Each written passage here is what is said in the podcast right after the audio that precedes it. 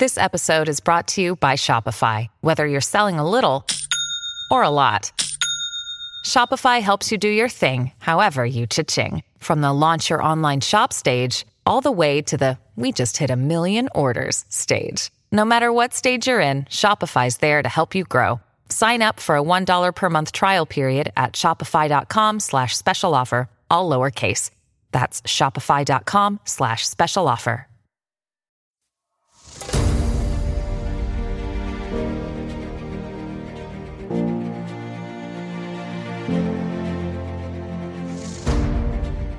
This is the Wealth Ability Show with Tom Wheelwright. Way more money, way less taxes. Welcome to the Wealth Ability Show, where we're always discovering how to make way more money and pay way less tax. Hi, this is Tom Wheelwright, your host, founder, and CEO of Wealth Ability.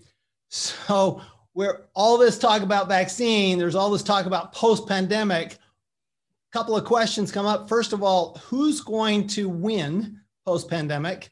And second question is, what's really going to happen post pandemic? And uh, I'm very grateful to have a, a, good friend, one of the smartest people I've ever met, and uh, certainly uh, one of the experts on predicting the future of the economy, uh, Mr. Jim Rickards. Jim is the author of many best selling uh, New York Times bestsellers and has a new book coming out, The New Great Depression winners and losers in a post pandemic world, which is exactly what we want to talk about today. So, welcome, Jim. And if you would, for th- those few people in the world who don't know who you are, if, if you would just give us a little bit about uh, your background.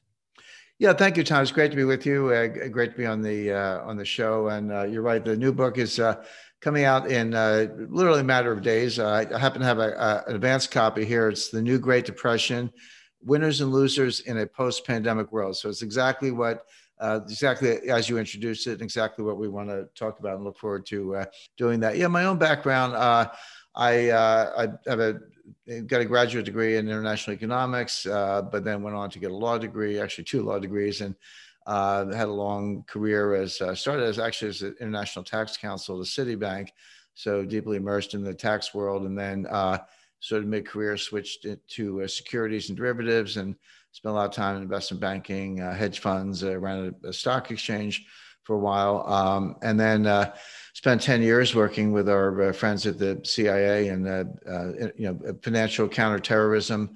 Um, I wasn't you know jumping out of helicopters with a knife between my teeth, but I was working on ways to identify and interdict bad actors acting through the financial service. We invented a new branch of intelligence called Markint, which is market intelligence.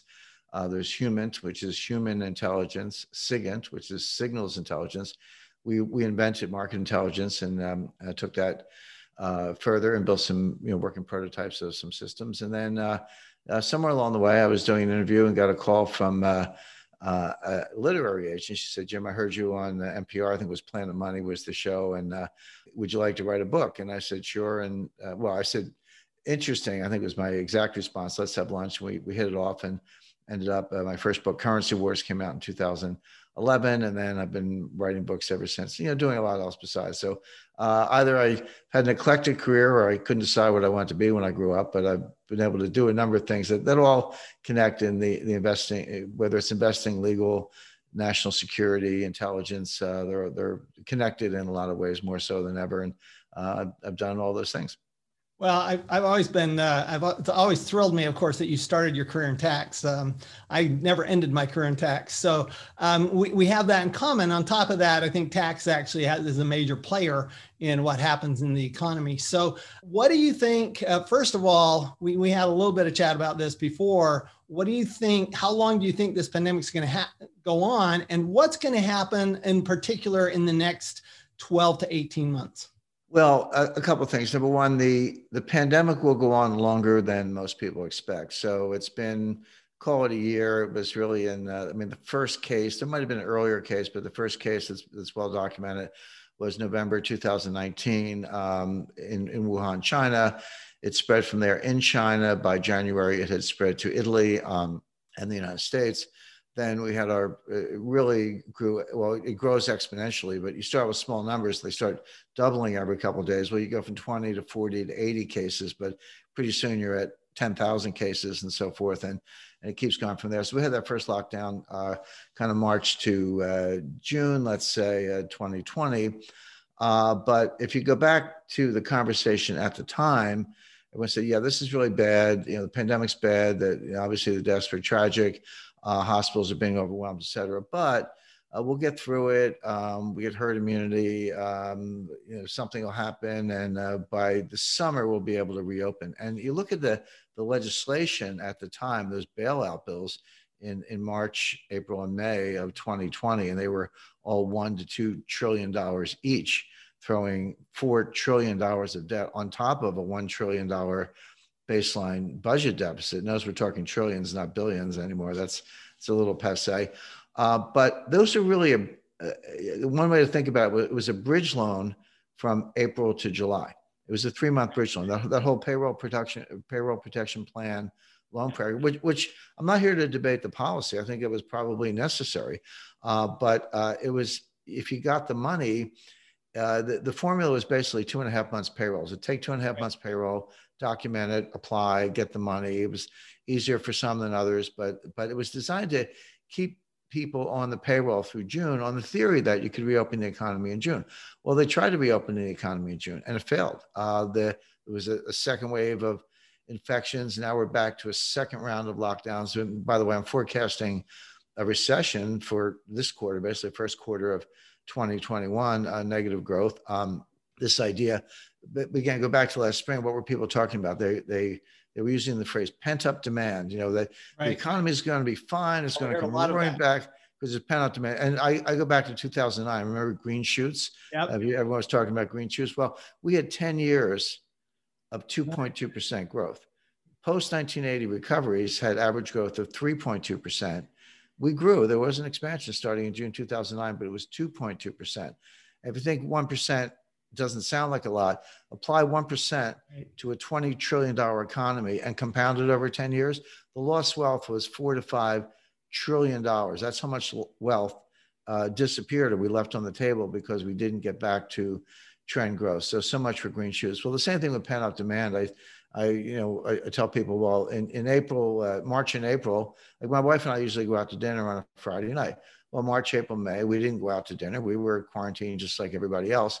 By June, some restaurants started to reopen, but we went and we went out to dinner, but we didn't order 10 dinners. We ordered one like we usually do. In other words, those other nine dinners, that was permanently lost. There was, there was no pent up demand. There's, that was a permanent loss.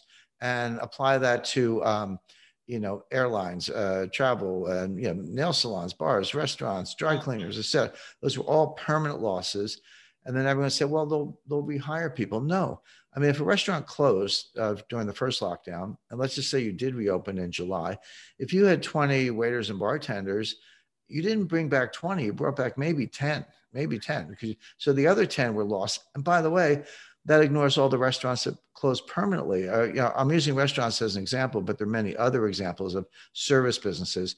They, they don't have $10 million of working capital. They're not like, uh, you know, Apple has a trillion dollars of working capital. But right. the point is, they have maybe four weeks, eight weeks, some of them 13 weeks, and that's it.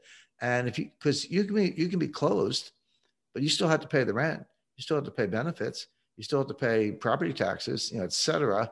And so you're running negative cash flow and eventually you run out. So a lot of these places are never reopening. Now there's a vacant storefront. Maybe some somebody someday will come back and start a new restaurant. I expect that will happen, but not soon. So we're not talking about temporary. There's no pent up demand. These are not temporary losses. Many of them were permanent. These are permanent job closures. Now, now here's here's the point, Tom. People say, uh, yeah, a restaurant, but you know they look at the stock market. Stock markets are at all time highs. Uh, 401ks are up, uh, so it's all good. No, you can't. You cannot look down your nose at small business. Small and medium-sized enterprises are 50% of all jobs and 45% of GDP, and it's been destroyed you cannot destroy or lock down 45% of GDP and expect the economy to come roaring back or get out of a recession. No, I agree. So, so, so what happens in the next six months and the next 12 months, Jim, when you have all those businesses gone out of business and they're not coming back? Correct. Okay, I 100% agree. And most of our listeners are, are business owners. So what do, you know, what is coming and, and what do we see in the next six to 12 months? Well, real estate is, uh, I'll, I'll, talk about real estate for a second. It's a really interesting sector. Typically, as you, you know, because um, you're, you're obviously advised a lot of real estate companies, you're an investor yourself. Commercial real estate and residential real estate tend to move somewhat together, not exactly not all the time, but you know, if interest rates are low and the economy is booming, um, you know, they're going to go up together or, or down together when you go into a recession. That's not true in this recovery. And leaving, leaving aside the fact that this may be, I think we're looking at a double dip recession. We had a technical recession from February to June 20, uh, 2020. My view is we're in a new re- uh, recession right now. So a double dip recession. We haven't seen that since 1980, 81. Uh, but you know we'll we'll get through that eventually. But what what's going on now is that residential real estate in certain sectors is booming, yes. and it's booming for really bad reasons, which is there is an exodus out of the cities. People are leaving as fast as they can. They're leaving New York, Philadelphia, Baltimore, Los Angeles, Seattle, and Chicago, and other cities, and they're going to uh, Phoenix, um, maybe you know Boulder, Nashville, you know a place like Portsmouth, Portsmouth, New Hampshire, small town, but no no income tax in New Hampshire. Obviously, Texas and Florida, Miami is booming, et cetera. So you have this migration, and we're talking millions of people, not 10,000, 20,000. All you have to do is look at um, the rates for renting a U-Haul trailer. If you're going from LA to Phoenix, it's four thousand dollars. But if you're going from Phoenix to LA, it's one thousand dollars approximately. Well, that's because all the trailers are going one way. Good good luck getting them. I know people move from, from nobody's Brooklyn. moving into California right now. Correct, and that and actually it has political implications because the new census numbers are being finalized, and California is going to lose two to three congressional seats, as will New York and Texas and Florida are going to gain them. So there, there, there are consequences to this. But the point being, people are moving out of cities. Now, they're either, if you're somewhere in the New York area and you can't, you know, quite drop everything and move to Nashville, uh, they're moving to the suburbs, you know, a light, nice right. place like, you know, Litchfield, Connecticut, whatever. Of course, work from home is a big part of that. Uh, people suddenly realize, hey, I don't have to be in New York, and they're not going to. So, um, so that's why residential real estate is booming selectively. Again, location right. matters, but in these target commercial real estate is different. Commercial real estate is crashing everywhere, yes. and for partly because people are moving out, but also because of work from home.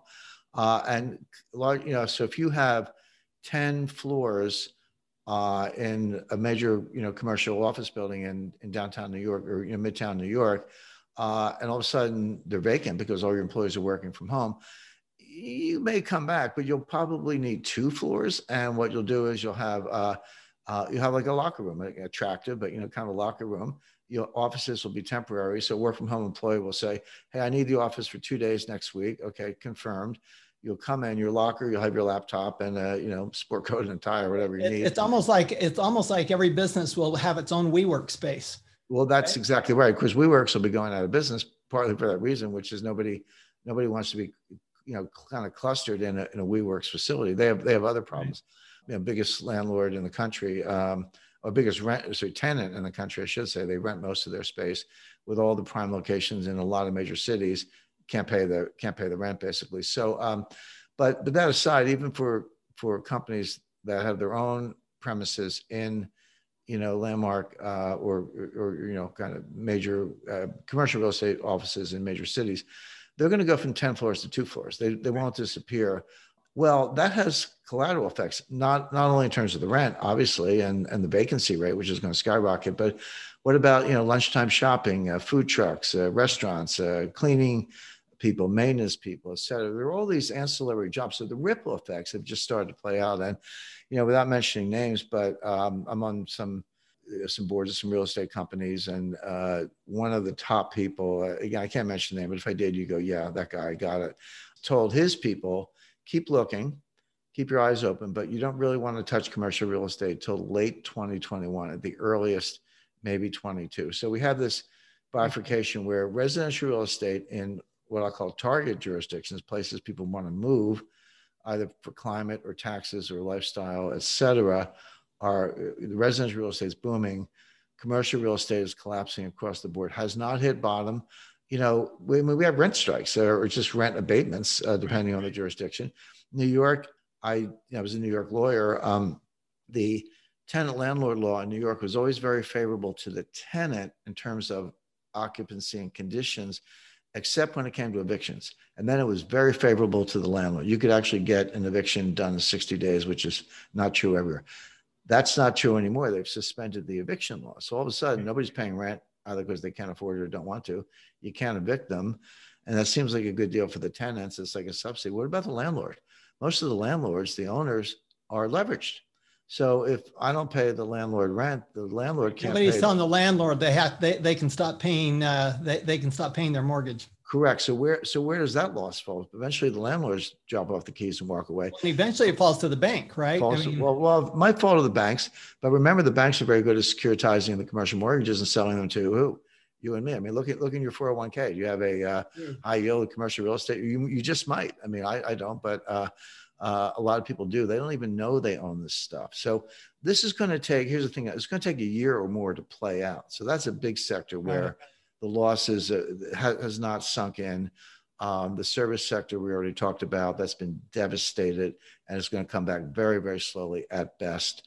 The equity market you know i call the s&p 500 the s&p 6 uh, we know who the six are. It's you know it's amazon apple netflix microsoft google facebook uh, maybe i left one out but uh, but the point being um, they're 40% because the s&p 500 is a cap weighted index those six stocks i just mentioned are close to 40% of the total cap weighting of the whole index.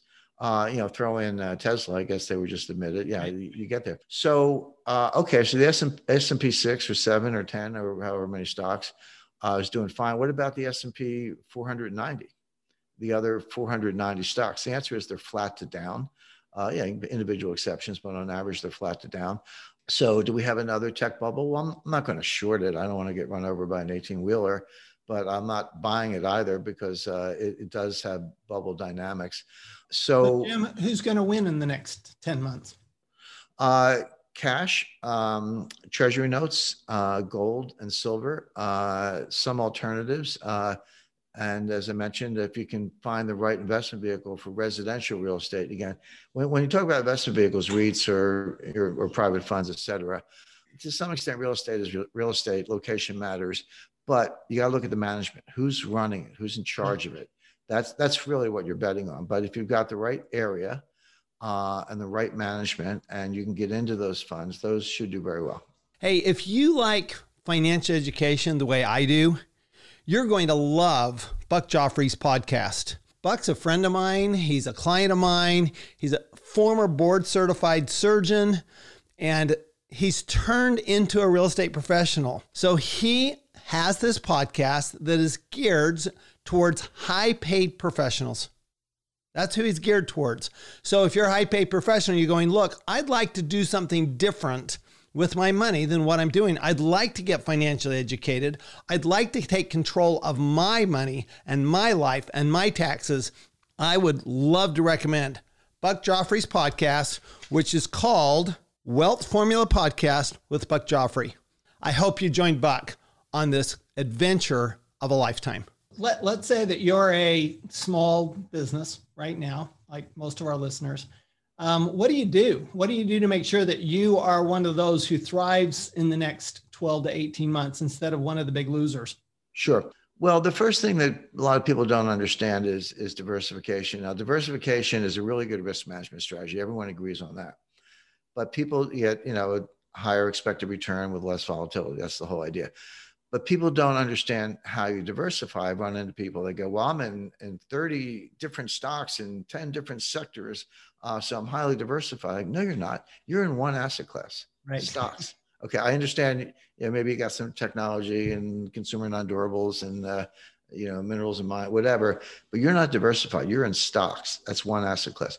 Real diversification means not just more instruments in one asset class, but more asset classes. So you can have some money in the stock market. I'm not uh, I'm not saying sell all your stocks, you know, but not too much. Have some in alternatives if you can get in the kind of real estate fund and and or other hedge funds like natural resources, uh, you know, et cetera. Have a big slug of cash, and this drives people crazy. I say I bet maybe 30% in cash. People go, uh, cash has no yield. Well, first of all, we could be looking at de- deflation. Deflation is, is a more likely outcome than inflation, at least in the short run in a deflationary world, cash can be your best performing asset because it has zero yield. But if you have 2% deflation, the real return on cash is 2% because your money's worth more, buys more. So uh, don't underestimate the impact of cash in a deflationary world. But cash has a couple other benefits. Number one, it's the exact opposite of leverage. It reduces portfolio volatility. So if you got if you've got some volatile stuff over here, you know maybe gold or gold mining shares or technology, and you've got some volatile stuff over here, and you know natural resources or treasury notes or equities for that matter. But cash has no volatility, so it reduces the average volatility of the portfolio. So you can have these kind of sexy bets if you want, but but you can still sleep at night if you have cash. But cash has another benefit, which is uh, it gives you optionality. Cash, in effect, constructively is a is an at the money call option on every asset class in the world. Mm-hmm. Right now, visibility is tough. It's hard to know. I, I do talk about what's going to happen in my book, and uh, we, are talking about it now, but uh, it's a challenge. Um, and things can change, of course. You have to be nimble. So, uh, six months from now or a year from now, we might have much better visibility. Well, if you're the person with cash, you can pivot into those sectors that make the most sense. But if you make your bets, if you make all your bets now, you know, it's very difficult to get out of it. You know, good luck getting your money back from Henry Kravis. He's going to keep it for seven years or whatever. So my point being, the person with cash has reduced volatility, which is a good thing, and higher optionality, which is also a good thing and it's a deflation hedge. So there's a place for, for cash for those reasons.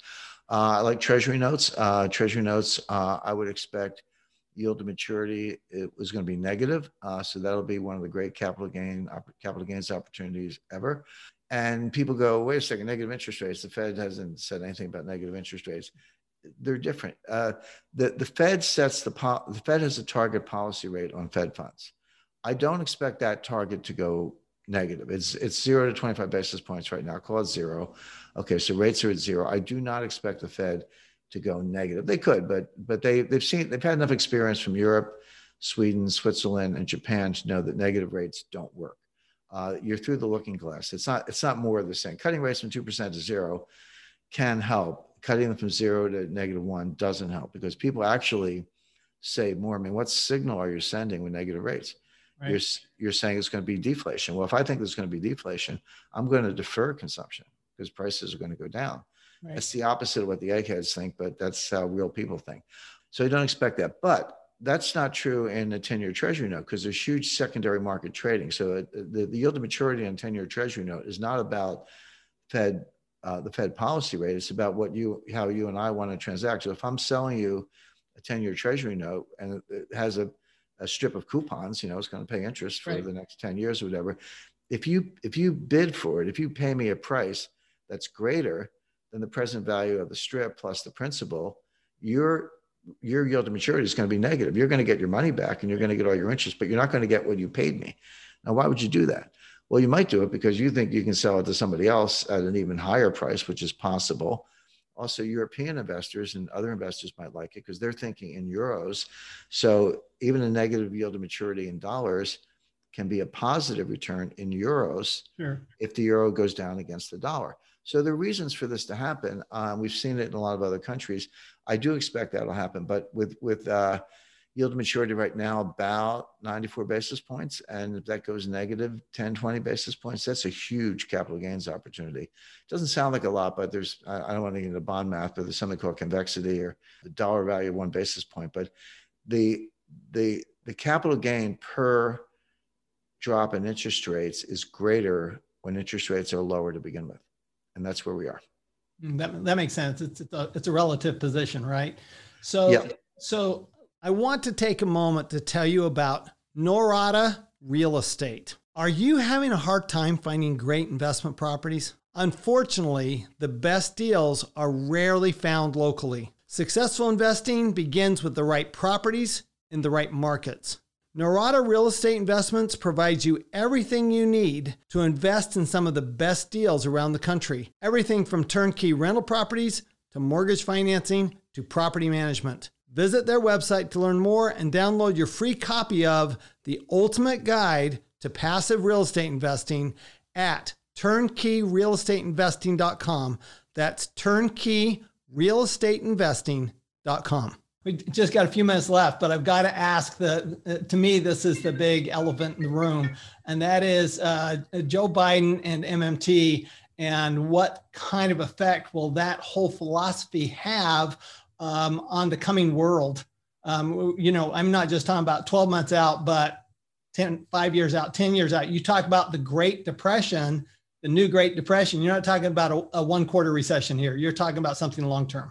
Correct. And and you know, a technical technical definition of recession is two consecutive quarters of declining GDP and a couple other bells and whistles, but that's basically it, determined by the National Bureau of Economic Research up in Cambridge. But a depression is different. A, a, depression, first of all, much longer. This could go on for, I mean, some research that says it could go on for 30 years. Some of the Federal Reserve Bank of San Francisco, which I talk about in my book. But um, depression doesn't mean continuous declining GDP.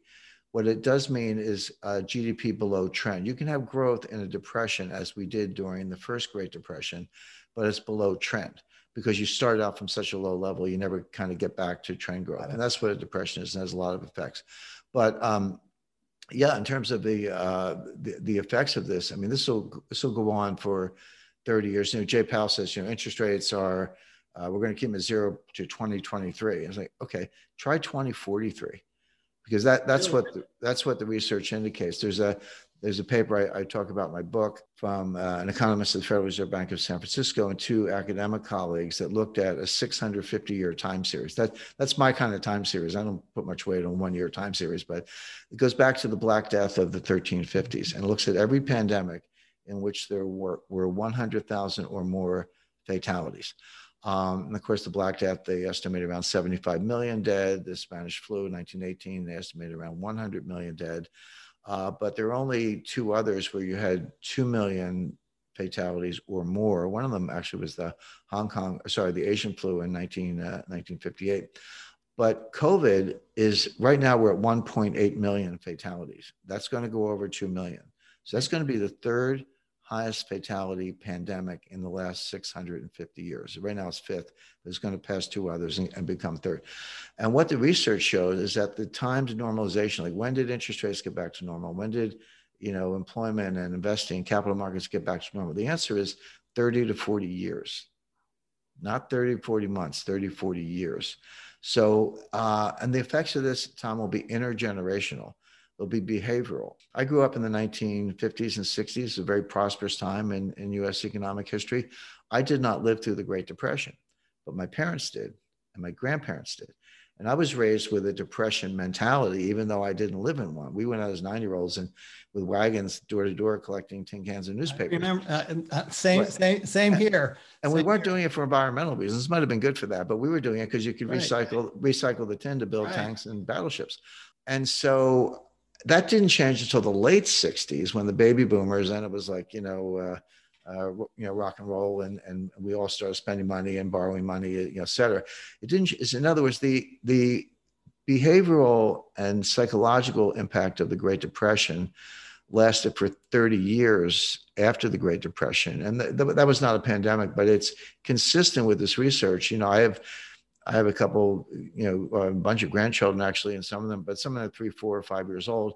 And you know, they get ready for school in the morning, and they put on their coat and their boots and and they put on a mask. A mask, yep. And good reasons for it. But kids are very adaptive. But you know, th- these are kids who are growing up thinking, "I got to wear a mask to school because there's well, it's like, germs like in my there." Five-year-old, my five-year-old and three-year-old, when we go for you know go for a walk, and uh, the people come and and they say, "Oh, we have to move to the other side of the street because of the virus." And Correct. it's very it's it's imprinted it's absolutely imprinted in them that's so right but I could that's that's exactly that's exactly right tom but the point is it doesn't go away it stays with you and it affects behavior in lots of different ways so uh, so that's what we, we talk about in the book. So it, it's not a gold book, but it talks about gold at the end, talks about real estate along the lines we described, uh, equities and cash and other investment strategies. But I, uh, uh I, I make the point that you can make money in good markets and bad markets. You great fortunes have been made, and, and you know, and there was one guy, Hugo Stinnes, was the richest man in Germany during the Weimar hyperinflation because he borrowed in Reichsmarks, bought hard assets, coal, uh, oil, and transportation assets, paid off all his debts and worthless money, and kept the assets. He he was known as the inflation king. Uh, so the point being, you can make money even in disastrous scenarios, but you have to see them coming, and that's what we talk about in the book. It does seem just a, a, a very final uh, thing. It does seem that hard assets, you're never really going to lose a lot with hard assets. Would you agree with that? Is is that a is that something that you can pretty much always depend on? Yeah, you have to watch your bubbles. You can lose money. You know, if, if you bought gold in August 2011, the, the next four years weren't were not a lot of fun. But we're not in that mode right now. We're we're past that. We've had the mini spike. We had the bottom. We're back in a new bull market for gold. I expect it to expect gold to go to at least ten thousand dollars an ounce, possibly higher. Um, and uh, some of the other investment plays we talked about will do well. I expect Treasury notes to do very well. Cash is a good, you know, comfort uh, comforter. You know, uh, and because uh, it reduces volatility. And I think natural resources will do fine, and uh, and residential real estate. So yeah, uh, all those asset categories should do very well. Awesome. Thank you, Jim. Uh, once again, uh, Jim Rickards, The New Great Depression. Every one of Jim's books is a must read. Uh, so I'm very excited that this one's coming out so that I can read this one too, Jim. Thank you so much for being with us. And uh, thank you, everybody. Remember that when we get this kind of education, we're always going to make way more money and pay way less taxes. You've been listening to the Wealth Ability Show with Tom Wheelwright. Way more money, way less taxes. To learn more, go to wealthability.com.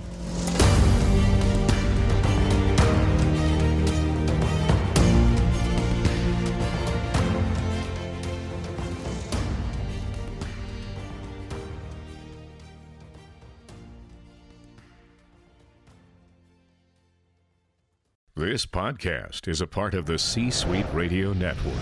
For more top business podcasts, visit c-suiteradio.com.